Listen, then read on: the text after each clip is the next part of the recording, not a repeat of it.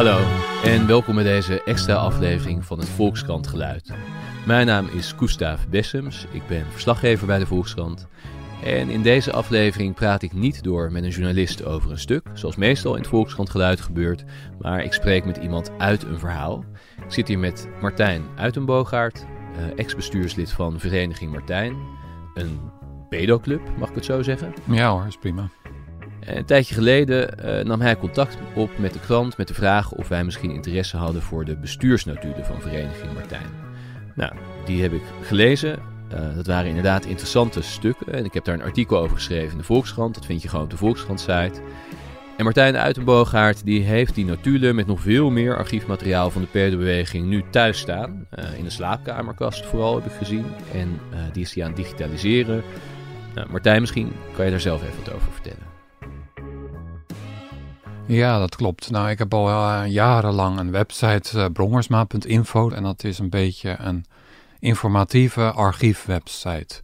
Ik verzamel daar heel veel informatie uh, over het onderwerp pedofilie in de ruimste zin van het woord.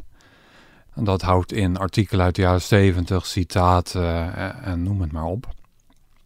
En ik heb ook heel veel notulen van de Vereniging Martijn in bezit. En ik dacht, het is interessant voor degene die geïnteresseerd is, dat die kennis kan nemen van wat voor vereniging was het precies. En uh, ik denk dat die notulen een beter beeld geven dan heel veel, ja, wat heel veel mensen qua beeld hebben. Ja. En dus ik heb besloten die notulen ja, te fotograferen en pdf's van te maken. Wel de namen, als die erin voorkwamen, weg te editen. En ja, toen dacht ik, die zet ik online. En Vroeg of laat komt er misschien een journalist achter en die maakt er misschien het stukje over. Dus ik dacht, ik wil dat voor zijn. Ik benader gewoon zelf iemand. Ja, want jij dacht dat die natuurlijk interessant zou kunnen zijn uh, voor een verhaal. Ja. Um, en jij hebt dat archief uh, gewoon bij jou thuis, hè? Mm -hmm. um, ben gisteren eventjes bij jou thuis op bezoek geweest uh, om het te zien. Het zijn denk ik een stuk of dertig mappen.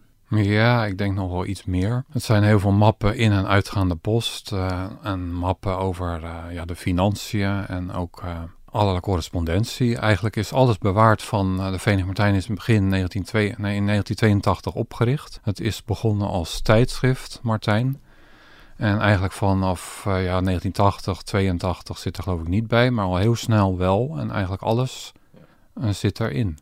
Tot aan het moment, uh, want dat is uiteindelijk met Martijn gebeurd, dat Martijn werd verboden. Hè? Dat ja. is in 2012 ja. geweest. Er zijn echt de laatste stukken van het archief, zijn ook van het laatste jaar dat Martijn nog mocht uh, bestaan. Ik dacht het is wel goed om heel even aan het begin, hè, voordat we het gaan hebben over, uh, want ik heb die bestuursnotulen allemaal gelezen. Mm -hmm. Dus ik wil het graag hebben over nou ja, wat er allemaal in staat, wat je eruit kan leren, wat het archief verder behelst um, en wat er misschien een keer mee zou kunnen gebeuren. Um, maar het is denk ik ook goed om aan het begin van het gesprek heel even over jou persoonlijk uh, te hebben. Ja. Uh, jij bent dus bestuurslid geweest van die vereniging. Van, van, van wanneer ja. tot wanneer was dat? Uh, eind 1999 ben ik lid geworden en ik zat ook vrij snel in het bestuur.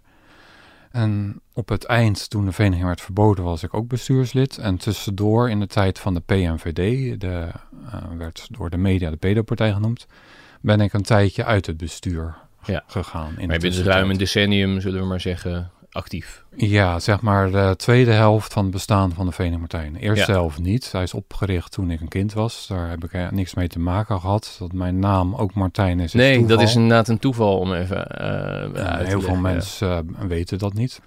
En Jij bent ook Martijn met een H, toch? Martijn, Martijn. Uitenboogaard en ja. uh, met een H inderdaad. En waarom heet Vereniging Martijn eigenlijk Martijn? Weet je uh, waarschijnlijk is een zekere Gerrits, uh, tenminste dat zeker, die is het blad Martijn begonnen met een aantal vriendjes van 12, 13, 14 jaar.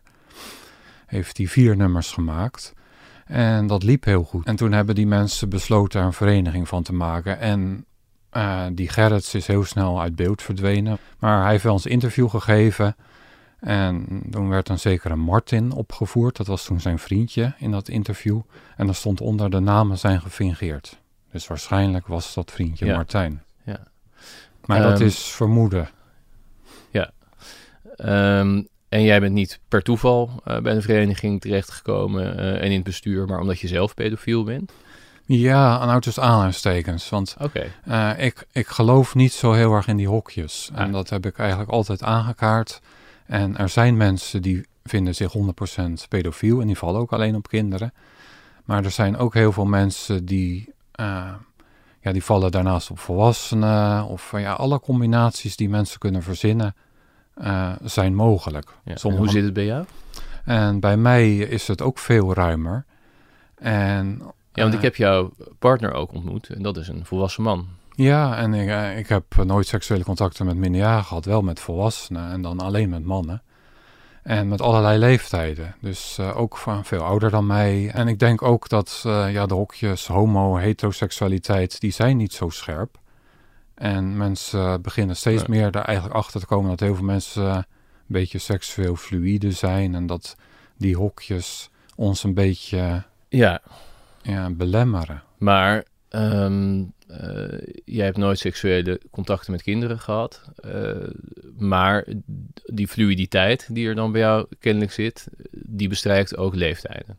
Ja, en zelf denk ik wel eens dat ik eh ruimdenkender ben. Ik zeg wel eens, ik ben de meest ruimdenkende persoon ter wereld, maar oké. En dat vanwege de manier dat ik onafhankelijk durf te denken, dat ik ook eerder eh, ontdekt heb en geaccepteerd heb dat ik ook op jong val. En als je zegt ook op jongval, wat betekent dat dan? Dat betekent niet dat dat een eh, meest... eh, dat dat een nummer één aantrekking is. Maar nee, dat maar ik het bedoel ook, ik bedoel ook gewoon hoe jong, op hoe jonge kinderen val jij? Ja, en dat heeft ook alle leeftijden. Jongens van 12, maar ook van 6 en eh 18, allerlei leeftijden. En dat jij daar nooit, want je hebt daar dus nooit iets in de praktijk mee gedaan. Dat klopt. Je bent ook nooit veroordeeld voor een zedendelict. Klopt ook. Ehm, dat je dat nooit in de praktijk hebt gebracht, is dat eh, omdat je dat niet hebt gewild of eh, om een andere reden?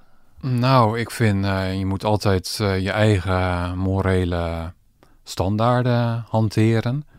En de wet is ook belangrijk, maar niet altijd helemaal heilig. Want homoseksualiteit in Saoedi-Arabië is strafbaar. Terwijl als ze daar homoseks Mhm. hebben, dan vind ik dat niet erg.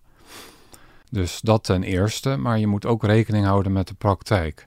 En als je vandaag de dag, eh, daar heb ik altijd gezegd, seksuele contacten met minderjarigen aangaat, ook al eh wil het kind het zelf, en, maar vanwege de geheimhoudingsplicht, vanwege het gedoe als het uitkomt, vanwege alle ellende, vind ik dat je een kind daar niet mee mag opzadelen. Ja. Dus Maar dat dan gaat is, het je meer om de eh, reacties. Terwijl natuurlijk de eh, nu maatschappelijke, maar ook wel consensus nu onder wetenschappers en Ja. hulpverleners is dat het intrinsiek schadelijk is. Nee, dat is nee het, dat is niet zo.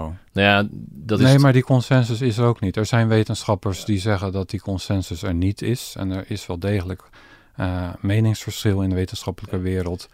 En er zijn mensen die baseren zich op feiten. En er zijn mensen die baseren zich alleen op, op, Nou ja, dit is- niet-feiten. ja, nou, we raken en ik hier baseer, bij de groep die me baseert op uiteraard. de feiten. Ben jij, eh, plaats Nee, jij ik ben er best wel fel in, want Ja. ik ben er Nee, dat helemaal weet niet mee eens. Ja. Maar, dit, nee, maar dit is natuurlijk precies, dat, daar komen zo ook op. Dit is natuurlijk inderdaad een groot verschil tussen de positie die Martijn eigenlijk in de Mhm. loop der tijd heeft eh, eh, ingenomen en de maatschappij daaromheen. Ja, Eh, hè, zelf ben ik ook de overtuiging toegedaan dat het intrinsiek schadelijk is. Hè, dat kinderen zoiets niet kunnen overzien, dat er een machtsverschil is.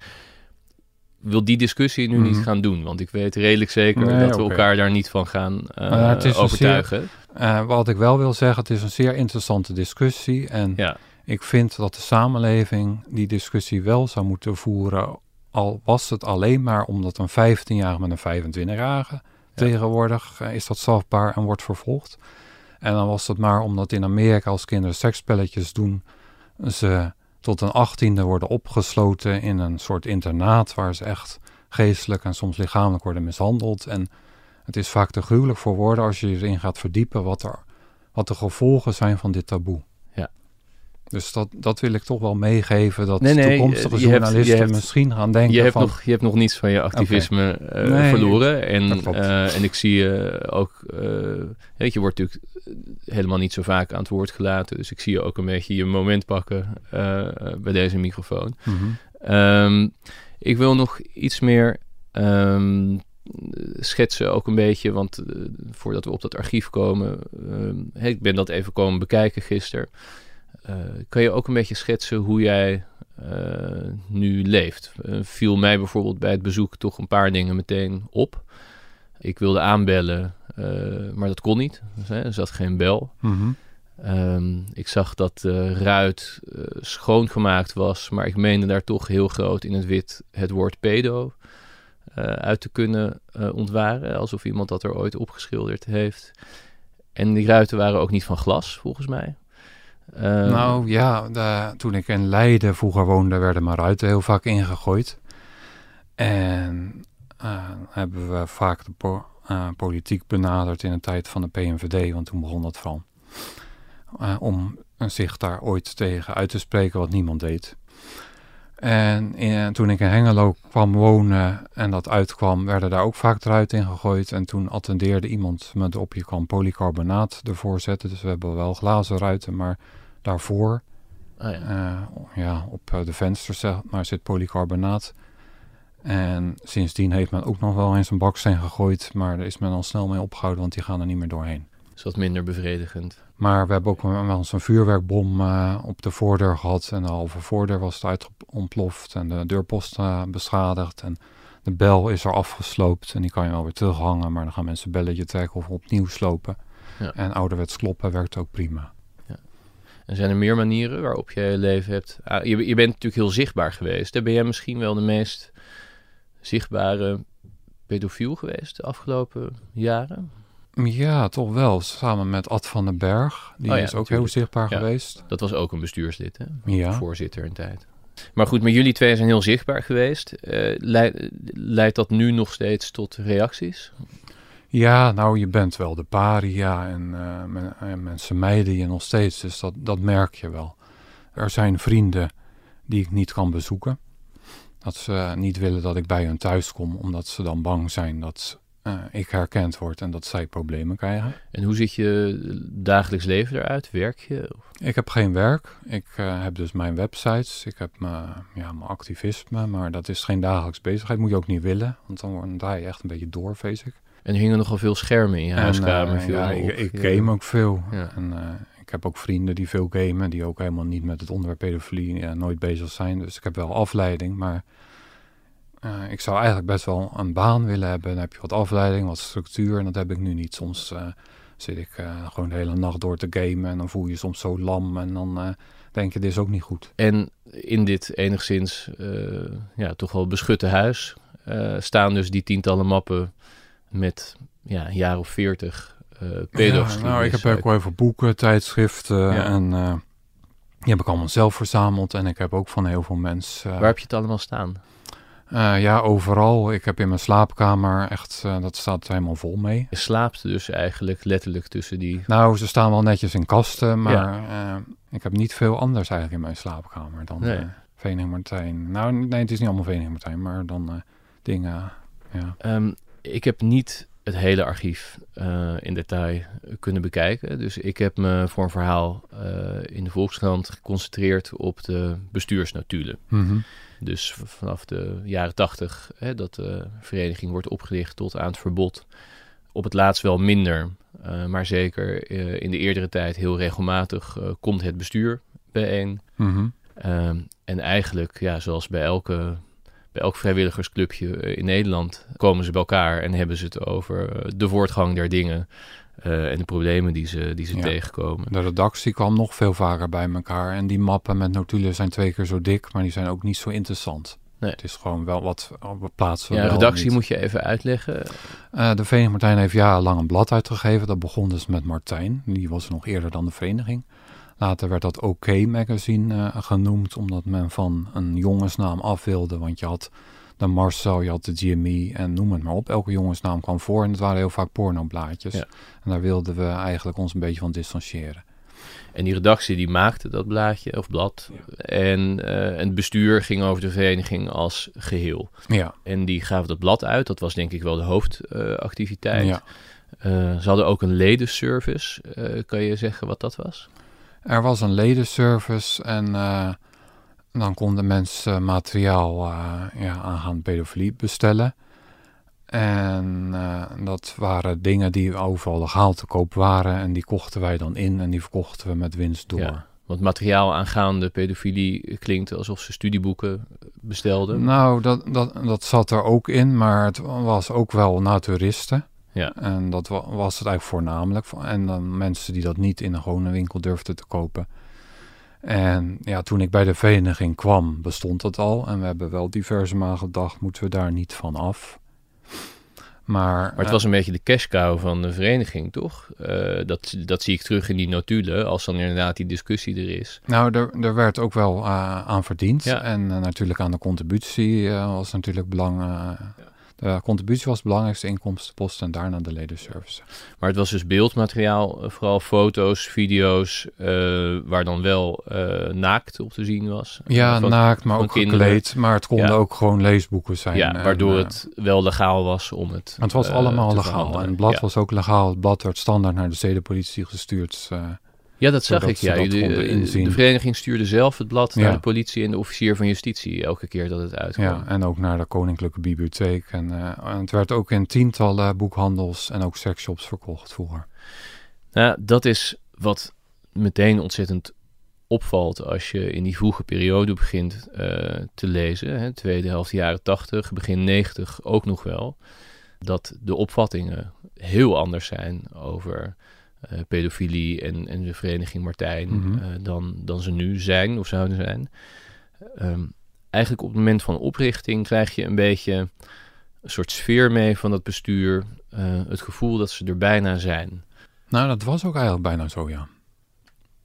Want je moet bedenken dat de voorlopers van GroenLinks, die eh, wilden pedofilie legaliseren, zoals dat zeiden. En de leeftijdsgrens in de zedenwet, de hele zedenwet moest worden afgeschaft. D66 wilde ook de hele zedenwet weg.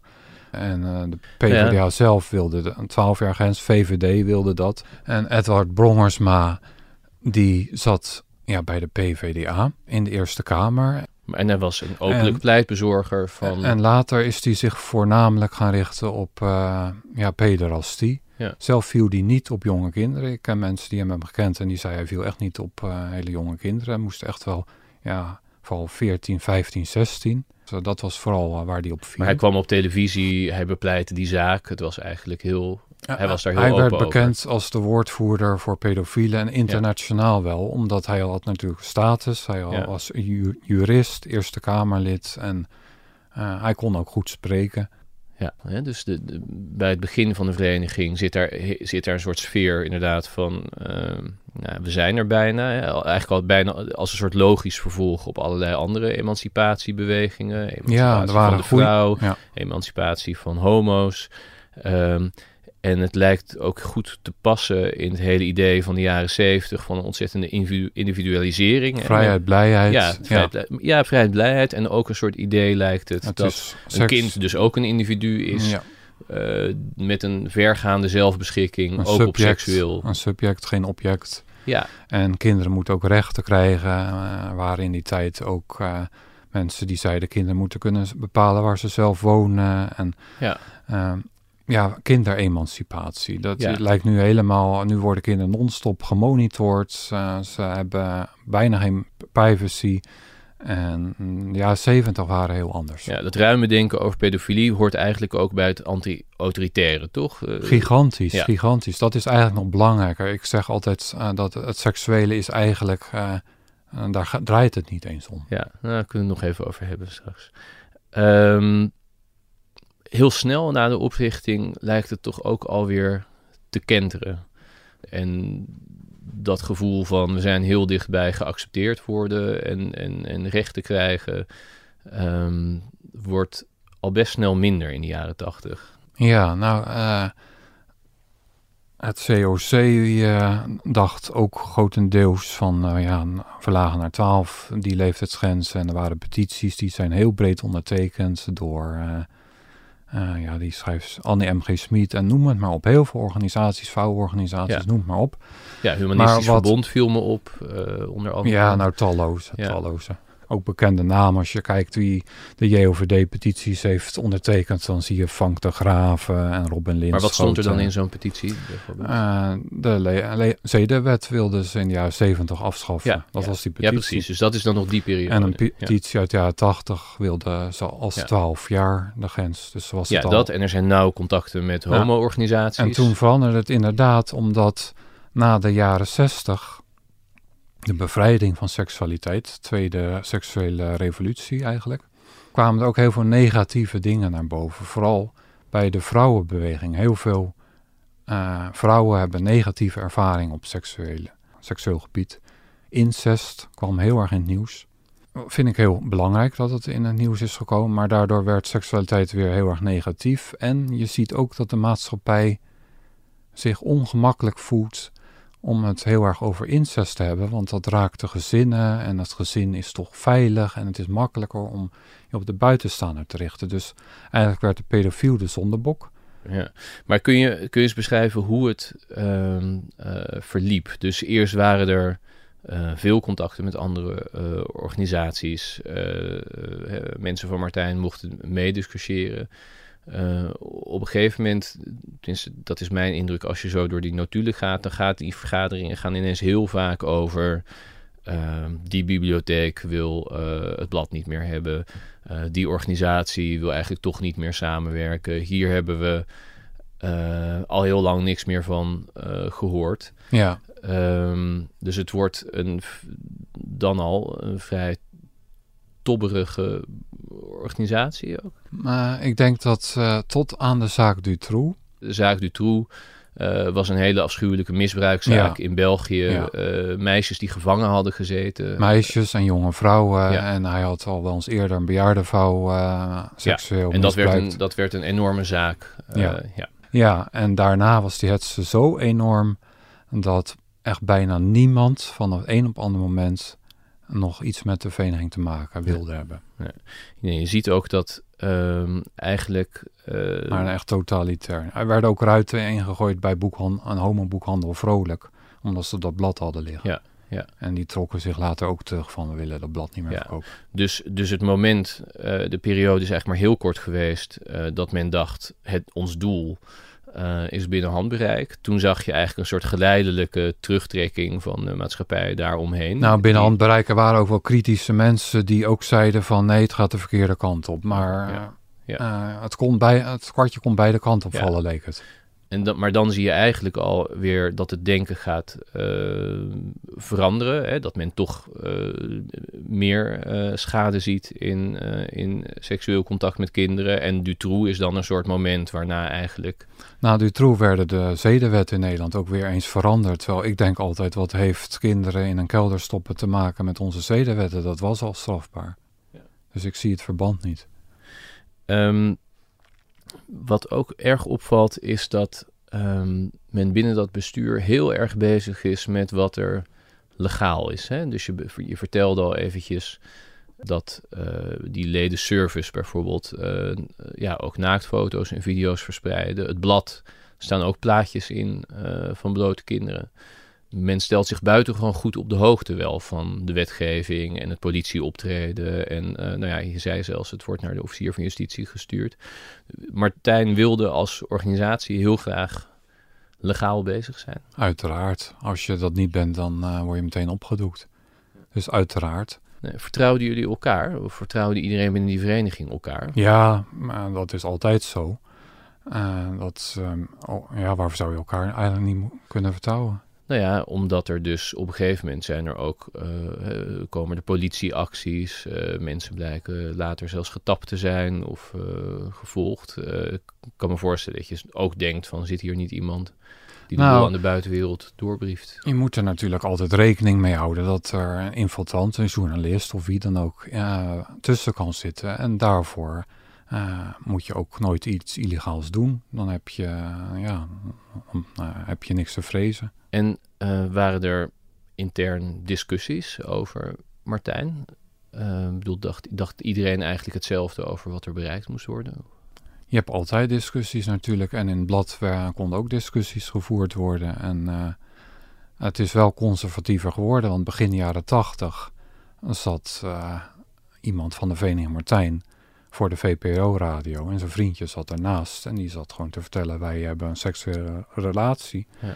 En de interviews, daar ging dan de zedenpolitie bellen.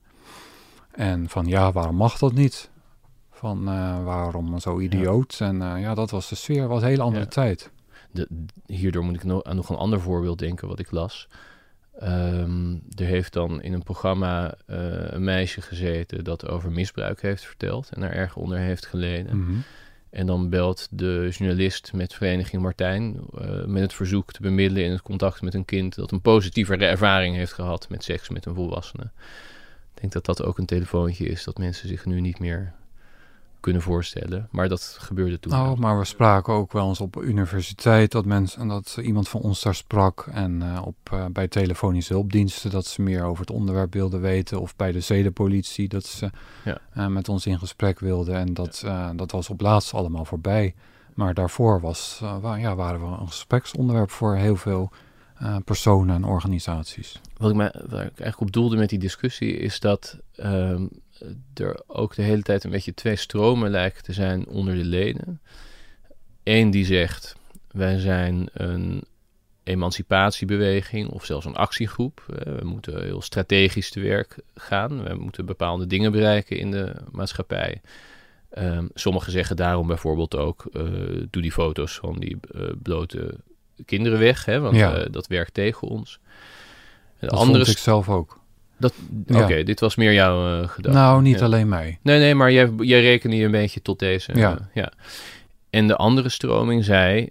eh, ja, hallo, wij zijn er gewoon in de eerste plaats voor de pedo's zelf. En we zijn... nou, niet eh, alleen dat, maar ook het is emancipatorisch en het is ook bevrijdend. En, eh, ja, maar het- er zit ook heel veel bij van mensen voelen zich alleen, niet begrepen. En het is ook gewoon Nou, een het soort was ook de tijd van, voor het internet. Hè? Ja, Dus mensen hadden alleen dat blad. Precies. Ja, dus die wilden Of gewoon... zo'n soort bladen. Waar ja, die plaatjes eh, gaf hen troost.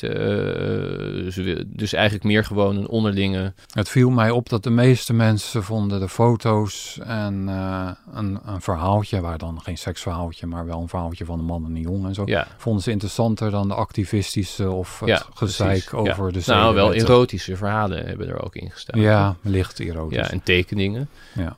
Op een gegeven moment staat er ook een eh, eh, besluit van het bestuur dat met, met algemene stemmen wordt besloten eh, ook in de getekende verhalen geen stijve pikken meer af te beelden. Oké, dat kan me niet herinneren. Eh, dat kan, ja. Dat is toch een bestuursbesluit wat je in een heleboel verenigingen niet eh, langs ziet komen. Hoewel het overigens ook wel weer eh, in heel veel opzichten, eh, toen ik het aan het lezen was, dacht ik, dit kan echt elke tennisclub, vereniging van eigenaren. Nou, eh, dat, dat zijn- klopt. Want voor een deel is het gewoon een vereniging zoals elke willekeurige visvereniging Ja. met notulen, ingekomen post. En Precies, gezeik met drukwerk en van de kasten eh, met doorzakkende hetzelfde. planken. Ja. ja, ruzietjes ook. ook. ook. En ruzies. Ja. Maar dat heb je denk ik ook in elk clubje. ja, dat de hele redactie boos opstapt. En, En, en ook wel wat ik zo lees in, in boze brieven en notulen.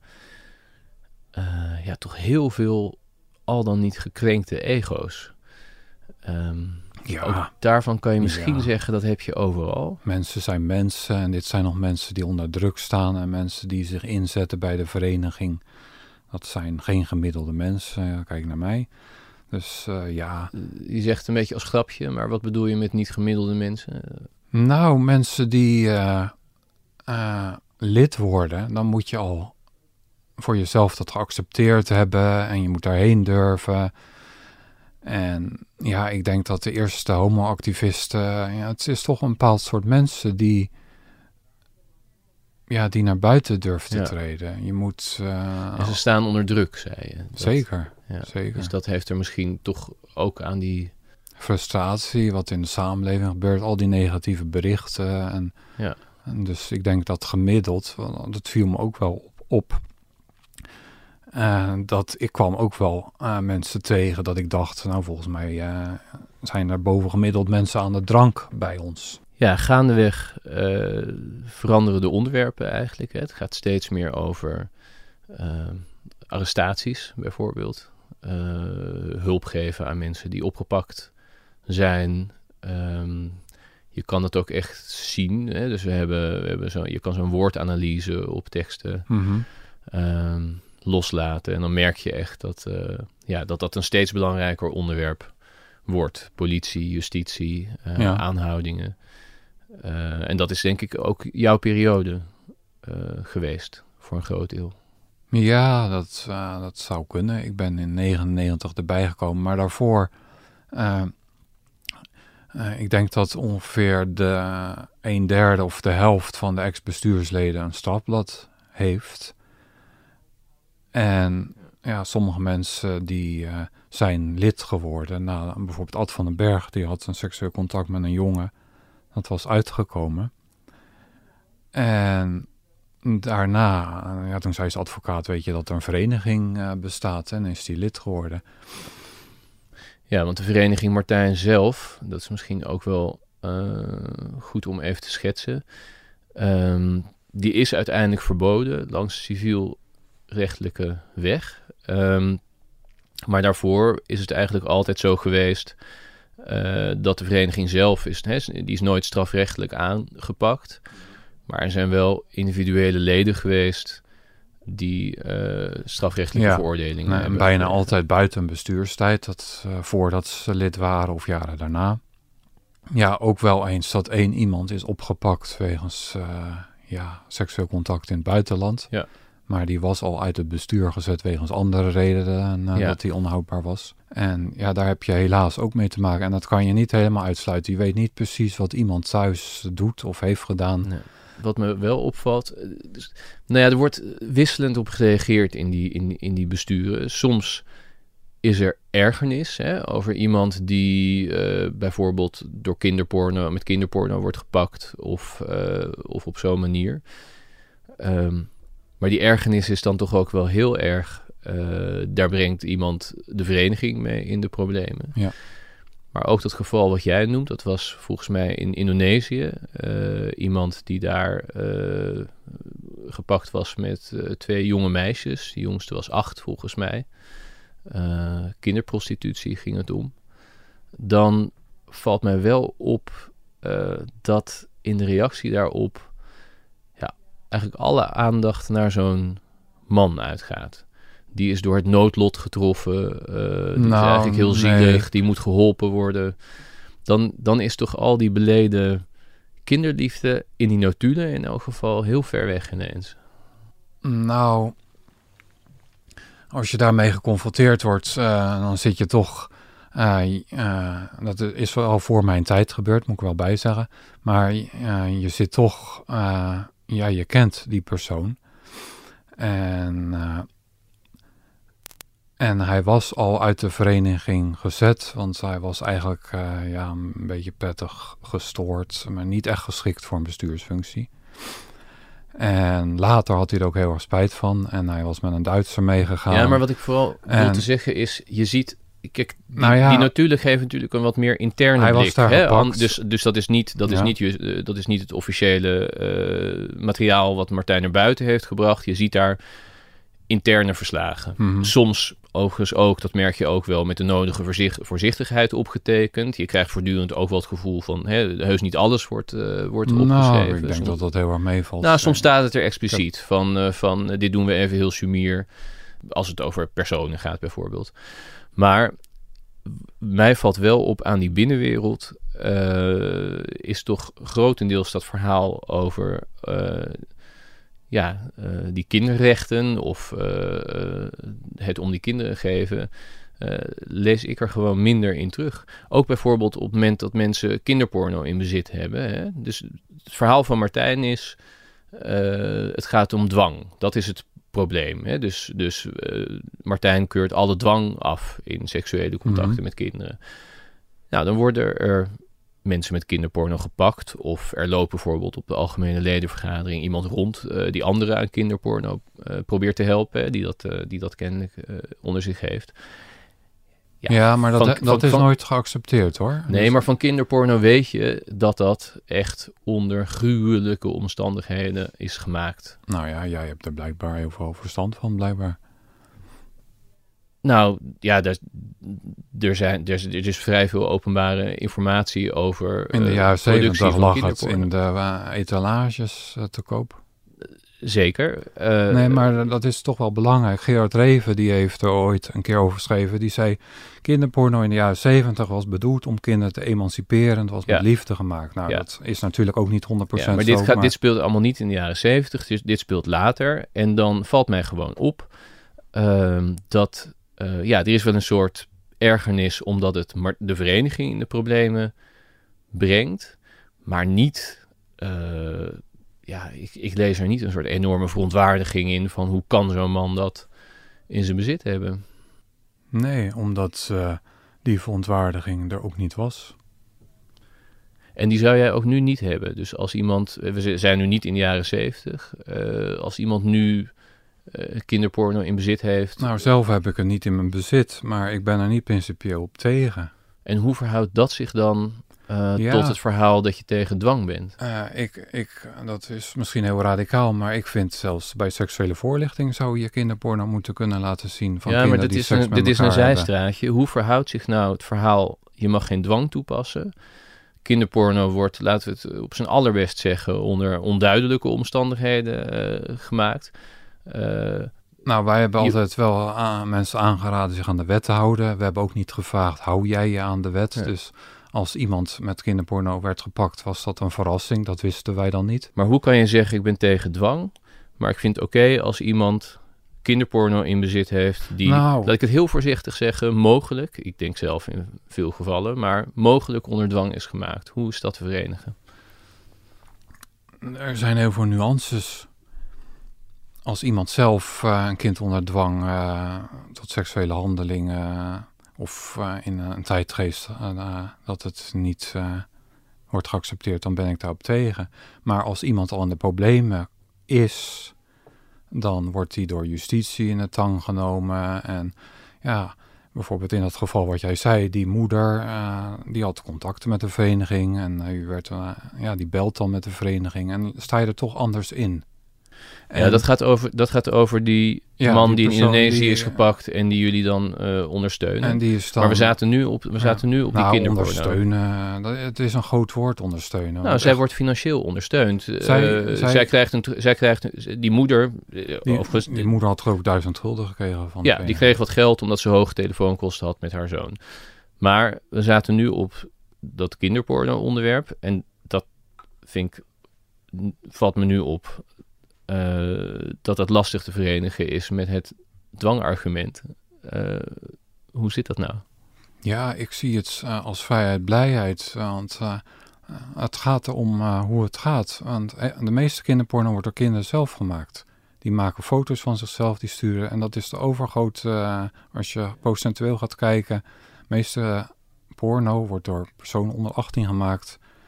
En Maar dat is toch niet- In principe niet tegen. Alleen, eh, ik ben tegen dwang. En ik vind ook niet, als het commercieel is, als er geldbelang achter zitten, vind ik het niet goed.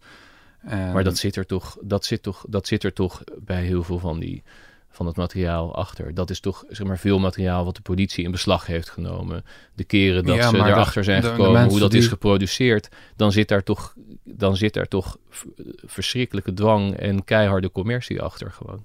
Nou ja, dat zal ongetwijfeld ook voorkomen. Alles zal voorkomen. Maar, en ik zeg ook niet, eh, ik loop niet in een jubelstemming. Want ik heb ook het idee dat vooral mensen die overal scheid aan hebben, zich daarmee bezighouden vandaag de dag. Het zijn misschien niet de meest eh, eh, geëmancipeerde mensen natuurlijk. Nee. Want je zit al in een heel crimineel en duister circuit als je daarmee bezighoudt. Ik denk dat, Dus dan krijg je ook een beetje een kip-en-ei verhaal. Dat het ja, oorzaak-gevolg. Dat het, ik vond dit toch ook iets opvallends in die stukken. Dat, Maar het is wel zo dat er eh, minder eh, afkeurend eh, binnen Martijn over werd gedacht. Ja. zeker zo. Ja, ik denk dat dit toch ook wel iets is ehm, wat ik erg opvallend vond in die, in die notulen en, en, en vergaderstukken. Ehm, en het is misschien ook begrijpelijk, want de mensen die aan het woord zijn, die hebben deze seksuele geaardheid, deze seksuele drang. Ehm, dat natuurlijk toch veel wordt wel in het eigen straatje eh, gepraat. Dat is natuurlijk ook het wantrouwen bij al die, ehm, die ja, wetenschappelijke uh, verhandelingen die Martijn hield. of die jij nu houdt. Nou, ze, worden, ze worden in dit geval gehouden door mensen die ermee zitten dat ze een seksuele geaardheid hebben die ze niet mogen en kunnen uiten. Ja, maar ja, wij hebben niet heel veel wetenschappelijke verhandelingen gehouden, maar we hebben wel wetenschappelijke onderzoeken beschreven en zo. En uh, die consensus waar jij het net over had, die uh, is er echt niet. Ja, die zin, ja. ja. Maar neem wat, die maar is er wel in de massamedia. Komen alleen mensen aan het woord met één visie. En die, die worden dan als deskundig bestempeld en die baseren zich nooit, ze noemen nooit onderzoek en zo.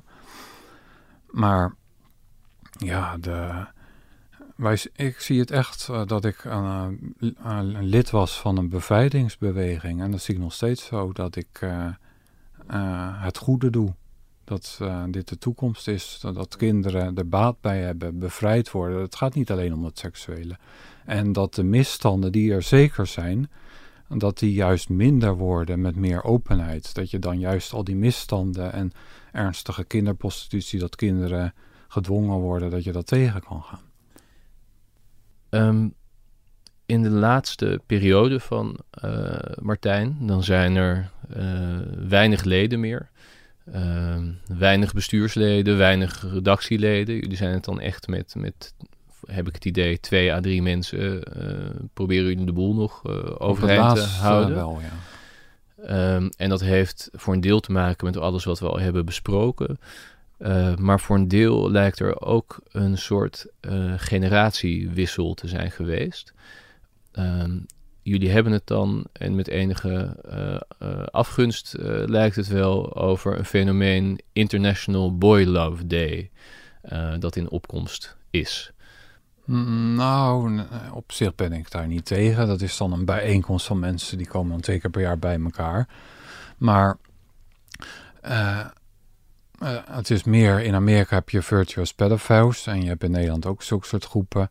En die zeggen je mag het wel zijn, maar niet doen. Maar de wet is eigenlijk prima, dus die zetten niet in op wetsverandering.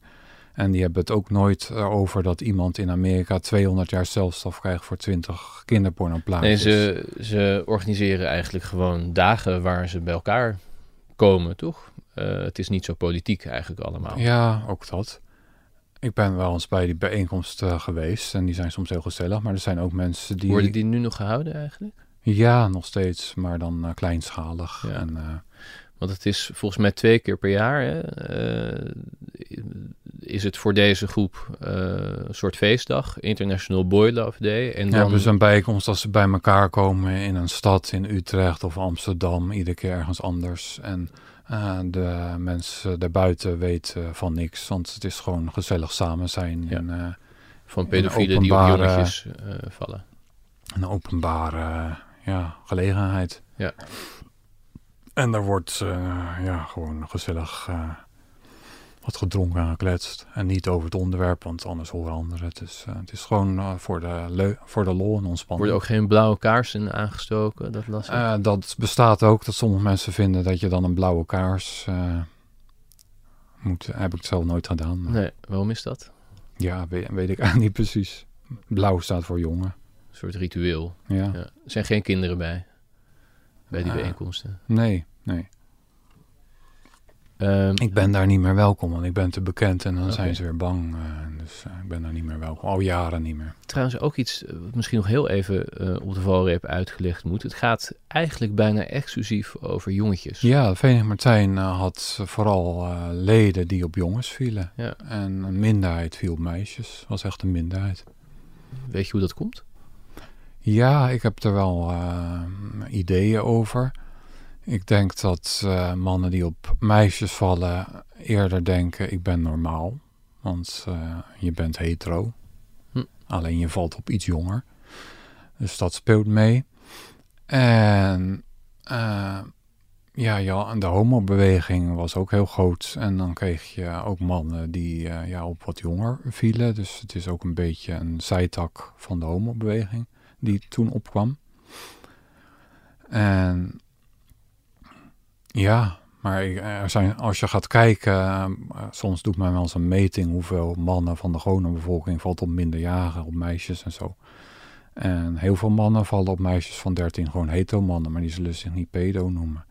En qua organisatie, eh, je hebt op internet ook wel girlchat, eh, mannen die op meisjes vallen, maar dat is, wordt altijd wat minder bezocht dan eh, boychat, zeg maar. Ehm, dat archief, daar zit nog veel meer in eh, dan die notulen die we nu hebben besproken, zei je al. Hè? Je hebt ook materiaal van internationale pedo-organisaties, bladen uit het buitenland. Ja, archief, het is ook mijn persoonlijk archief. Ik heb Ja. zelf heel veel verzameld. Ik heb van verschillende mensen echt dozen vol gekregen. En eh, Ja. Ook dingen overigens die gewoon in de media zijn eh, verschenen, ehm, eh, die je hebt bewaard, die denk ik mensen ook nog wel met enige verbazing zullen terugzien. Ik was zelf getroffen door een column van Pim Fortuyn van nog best een laat jaar. Ehm, waarin hij eigenlijk ook eh, ja, buitengewoon begripvol over Brongersma is en dienststrijd voor. ja, eh, hij zei waarom zouden we het niet accepteren, pedoseksualiteit, als het kind het zelf wil. ja, en, dat, dit- was in, dat was kort voordat hij politiek actief Ja, en hij had het prominent op zijn website geplaatst om de kritiek voor te zijn. Ja, ja, En in de peilingen werd hij heel groot en zou misschien zelfs de grootste worden. ja. En niemand, geen politieke tegenstander, geen journalist, heeft, heeft, het dat hem aangevreven. Nou goed, heeft eh, het in de media gebracht. Zo Ja. groot is het taboe om te laten blijken dat er mensen zijn die er anders over denken. En dat vind ik echt Ja, dat is jouw vermoeden. Ja. Nou ja, wat, hoe kan, wat is het anders? Iemand wordt bijna premier, vindt dat pedoseks legaal moet worden en dat verzwijgt. ja, nou ja, ik denk eerlijk gezegd dat politieke tegenstanders er eh, veel aan hadden kunnen hebben. Nou, maar Eh, dat had ook als een boemerang gigantisch op bijna elke partij ja. terug kunnen slaan hoe hypocriet ze waren. Want zelf hadden ze die standpunten tot Ja, jij dacht ook. als ze dat aankaarten, dan eh, Dat zou voor je het weet kunnen. is pedofilie legaal. Nee, nee, nee. Voordat je het weet, zouden ze zelf onder vuur Ja, komen te liggen over dit onderwerp. Eh, maar goed, dat is een makkelijker toegankelijk voorbeeld. Er zit eh, verder een enorme schat aan informatie over deze hele specifieke eh, beweging eh, in. Ik heb ooit geschiedenis gestudeerd. Ik voelde me daar weer een beetje in teruggeworpen. Het is, een, het is wel echt een. historisch is het allemaal heel erg interessant. Ehm, wat je ook eh, denkt van het onderwerp. Wat je er ook van vindt, de notulen Eh, zijn de is het- notulen en ze zijn Ja, het laat, toegankelijk. een, het laat een hele Ja. bijzondere organisatie zien. En het laat eigenlijk ook zien hoe op dit onderwerp eh, de samenleving daaromheen is veranderd Ja. van binnenuit. Ehm, dus eh, wat jou betreft zou het nog steeds ondergebracht kunnen worden. Hey, je hebt ooit contact gehad met het Nationaal Archief eh, bijvoorbeeld. Eh, wat jou betreft zou het daar nog steeds en ondergebracht kunnen worden. Ilia, vroeger hadden, had de Vereniging Martijn hele goede contact met Homodoc, maar dat Ja. is ook veranderd. Wij hadden Ja. ze ook benaderd en nee, we willen er niks mee te maken. Ja, maar als er een archief, serieus archief is wat nu zegt van we willen daar wel weer naar kijken, dan, dan Ja, wil je moet dat. het, we denken wel ah, zoveel jaar achter slot en grendel. Of ze moeten het zo zorgen dat niet elke naam zichtbaar is of ja, zo. Maar dat kan. Hè? Je kan archieven met Maar beperkingen erop eh, ik vind beschikbaar het maken. allerbelangrijkste dat het blijft bestaan. En dat doet mij ook denken aan homo-archieven die toen de nazi's opkwamen. Die zijn verbrand, verloren gegaan.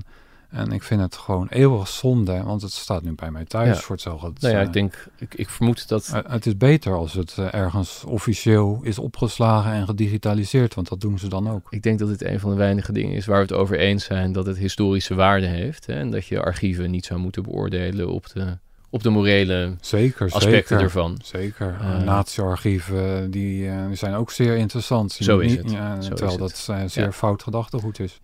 Dus, eh, dus dat hoop ik dan met jou, dat het nog ergens Maar ik vergelijk komt. dit niet met een nazi-archief. Maar eh, elk archief, ja, ik vind eh, dat heel belangrijk. Ja. Mijn site is ook een beetje eh, ja, als archief. Dat mensen door de jaren heen kunnen kijken Ja, hoe men daarover Ja, maar ik denk toch dat het. ehm, eh, laten we zeggen, je bent heel erg betrokken. ja. eh, bij deze organisatie. Ik denk dat het heel interessant zou zijn als, als bijvoorbeeld een historicus eh, zich nog een keer hierop zou storten. Nou, misschien dat ooit iemand er een boekje over wil schrijven over de pedogeschiedenis of heel specifiek over de Vereniging Martijn. En eh, dan is zo'n archief eh, van een onschatbare waarde. Als je die dan niet hebt, dan moet je uitgaan op mediaberichten die vaak niet kloppen. En eh, ja. dan heb je veel minder informatie. Nou, en voorlopig kunnen ze bij jou in de slaapkamer terecht. Ja, nou ja, niet iedereen, maar eh, onder goede afspraken misschien. Oké, dankjewel voor dit gesprek. Ja, oké, graag gedaan.